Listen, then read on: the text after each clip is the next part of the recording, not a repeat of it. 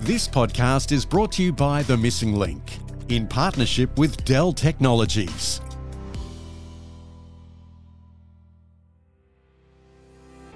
Hello, and welcome to our two part podcast series, The Private Cloud Advantage.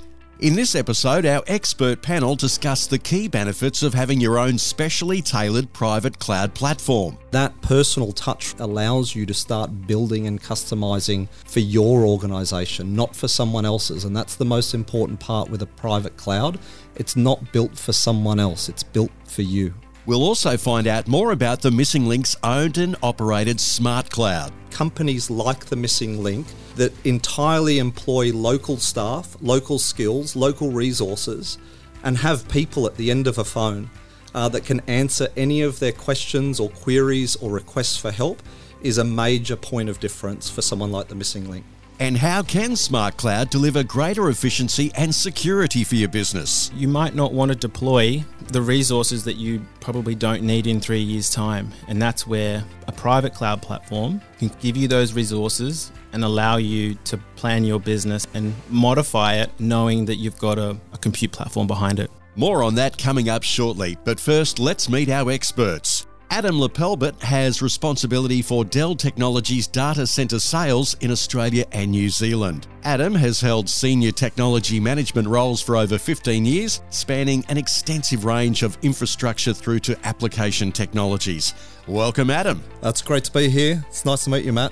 Alex Gregory works for The Missing Link as a pre sales consultant. Alex is dedicated to helping customers solve their IT headaches. Much of Alex's experience was gained working for Dell Technologies as a data sales engineer. Welcome, Alex. Hi, Matt. It's great to be here. Okay, guys, let's start the conversation by asking both of you what is the difference between public and private cloud? Private cloud is really uh, essentially an, a, a, platform that is dedicated to an organization that they will consume resources like they might expect to in a public cloud. Things that really emphasize a, a cloud like infrastructure is, you know, ability to deploy workloads on it efficiently and to scale that. Adam? I think the difference between public cloud and private is also the services that you're building. When you run an application no matter what location, there's a whole series of other capabilities that you do need to pay attention to. So one of them is disaster recovery. So there's high availability disaster recovery. Those tie into things like backup and recovery. Some of those cyber elements are closely stitched into backup and recovery as well. And you don't always get that. A lot of people are a lot of people believe that they are safe, secure, and backed up in public clouds. They're not. You actually need to come and bring those capabilities with you as well. Uh, so you are able to assemble something that fits the profile of business that you're running. So if you're a hospital, you need five nines of availability. If you're a health entity, you need five nines. If you are you know, a retail store, you might not need five nines. So you can assemble based on what it is that you're doing. And that personal touch allows you to start building and customizing for your organization, not for someone else's. And that's the most important part with a private cloud. It's not built for someone else, it's built for you. Okay, so it's tailored for individual businesses. And Adam, you mentioned backup and disaster recovery. We've talked about that before on the podcast. Businesses need a proper backup and disaster recovery plan. And so we get all that with the private cloud, do we? The first part of that is that do you have the systems and processes running to create a backup environment that you can recover from? So, years past, backup was an IT thing. If you had a failure, you could recover. Now it's a cyber thing. So cyber is the ability to recover from some sort of hack. Ransomware actually locks down all of your systems and applications and prevents you from recovering your business. But backup and recovery is actually now a cyber tool. So those are the types of thought processes in order to build something that you're happy with. Again, it's for you. It's not for the masses and not for someone else. It is for you. So, Adam, you talked about ransomware, you know, locking up operating systems and basically freezing business operations. We hear about it in the news all the time now. If businesses move their data and all their operating systems across to the private cloud, do they get a higher level of protection? There are a few answers to that, Matt. The first one I'd give you is that there's a definition called private cloud dedicated. So when you are dedicated, you are fully isolated. And with that isolation, you're not sharing resources with other entities. So that in its own right provides a level of uh, surety and security for organizations.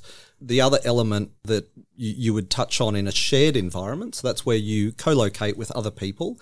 In a private instance, is data sovereignty. So data held and uh, held and stored within Australian shores is governed by our own uh, rule of law. So that's within Australian law, and it's not accessible to someone overseas. So there are different elements, and that's notwithstanding there are a whole range of elements from access control to monitoring and other elements that you would take for granted. But those things are also important. We would argue that private gives you a level of control over only your data without it being accessed by anyone else. So we get more control from a private cloud platform Alex, how scalable is the private cloud? If my business is, I don't know, let's say opening up new stores or offices and I need more apps running on more devices, more data, more of everything, and I need greater business efficiency as well because my competitors are flying just like me, how does the private cloud help my business? On a private cloud platform, there's it's a lot of support that goes in behind it. Having those that staff with the training and the ability to support a platform that you can then go ahead and turn on resources, turn them off, that type of thing, a much more agile platform. We talk to a lot of customers today who they just don't know what workloads they're going to have in 12 months' time. So a cloud platform lets them be elastic. You know, you might not want to deploy in your current you know traditional architecture the resources that you probably don't need in three years time and that's where a, a private cloud platform can come in give you those resources in a predictable manner like you're used to and allow you to plan your business and, and, and modify it knowing that you've got a, a compute platform behind it. All right. Look, I want to ask about artificial intelligence and machine learning. Now, this is really starting to become essential for the growth and speed, I guess, at which many businesses are operating. In fact, recently I met a professor of computer science who spoke about experiments that previously took weeks to deliver a result are now, thanks to AI and machine learning, only taking a matter of hours. And we're talking about life saving research here. I would imagine having a private cloud is going to provide the capabilities that businesses need for this type of rapid transformation. Is that right, Adam? I think you hit the nail on the head, Matt. I think once you've got an efficient base level operation, i.e., moving base services to things like cloud providers, like the missing link, uh, you can direct your resources to evolve and build new capabilities. So you just touched on artificial intelligence. Uh, artificial intelligence at the edge is critically important in terms of building greater and deeper business intelligence and insight or automation of operations the only way that you can move on to those tasks if you know that your foundation technology services are able to run with the minimal amount of touch. And that's where cloud providers step in. That's right. I think private cloud platform you know really lets you tweak it and, and, and cater it to yourself so adam touched on it before you know you, you'd have most of your resources sitting in a data center but there's definitely you know scenarios where you've got an edge compute requirement. You know you, you need to put a gpu out in the middle of nowhere but how are you going to manage that? How, how does that platform integrate back into the rest of your infrastructure? And that's where we can talk to organizations about satellite nodes and, and things like that. So it's a much more flexible platform that we can you know really tailor and customize Okay, thank you, Adam and Alex. Some great insights into the benefits of private cloud. Now, coming up in our next podcast episode, we discover the missing links owned and operated smart cloud. If you wanted to spin up an extra 10 VMs tomorrow, 100 VMs tomorrow, that's something that you can do on the platform. And, and you know, the, the resources will be balanced for you and, and available to you. And we'll find out how easy it is to migrate your business to smart cloud. It's extremely easy. This is something that the missing link has been doing for a long time now. With our new generation of our smart cloud platform, it's even easier. We've got formulas, we've got processes, we've got a team of people behind us. More on smart cloud coming up in episode two.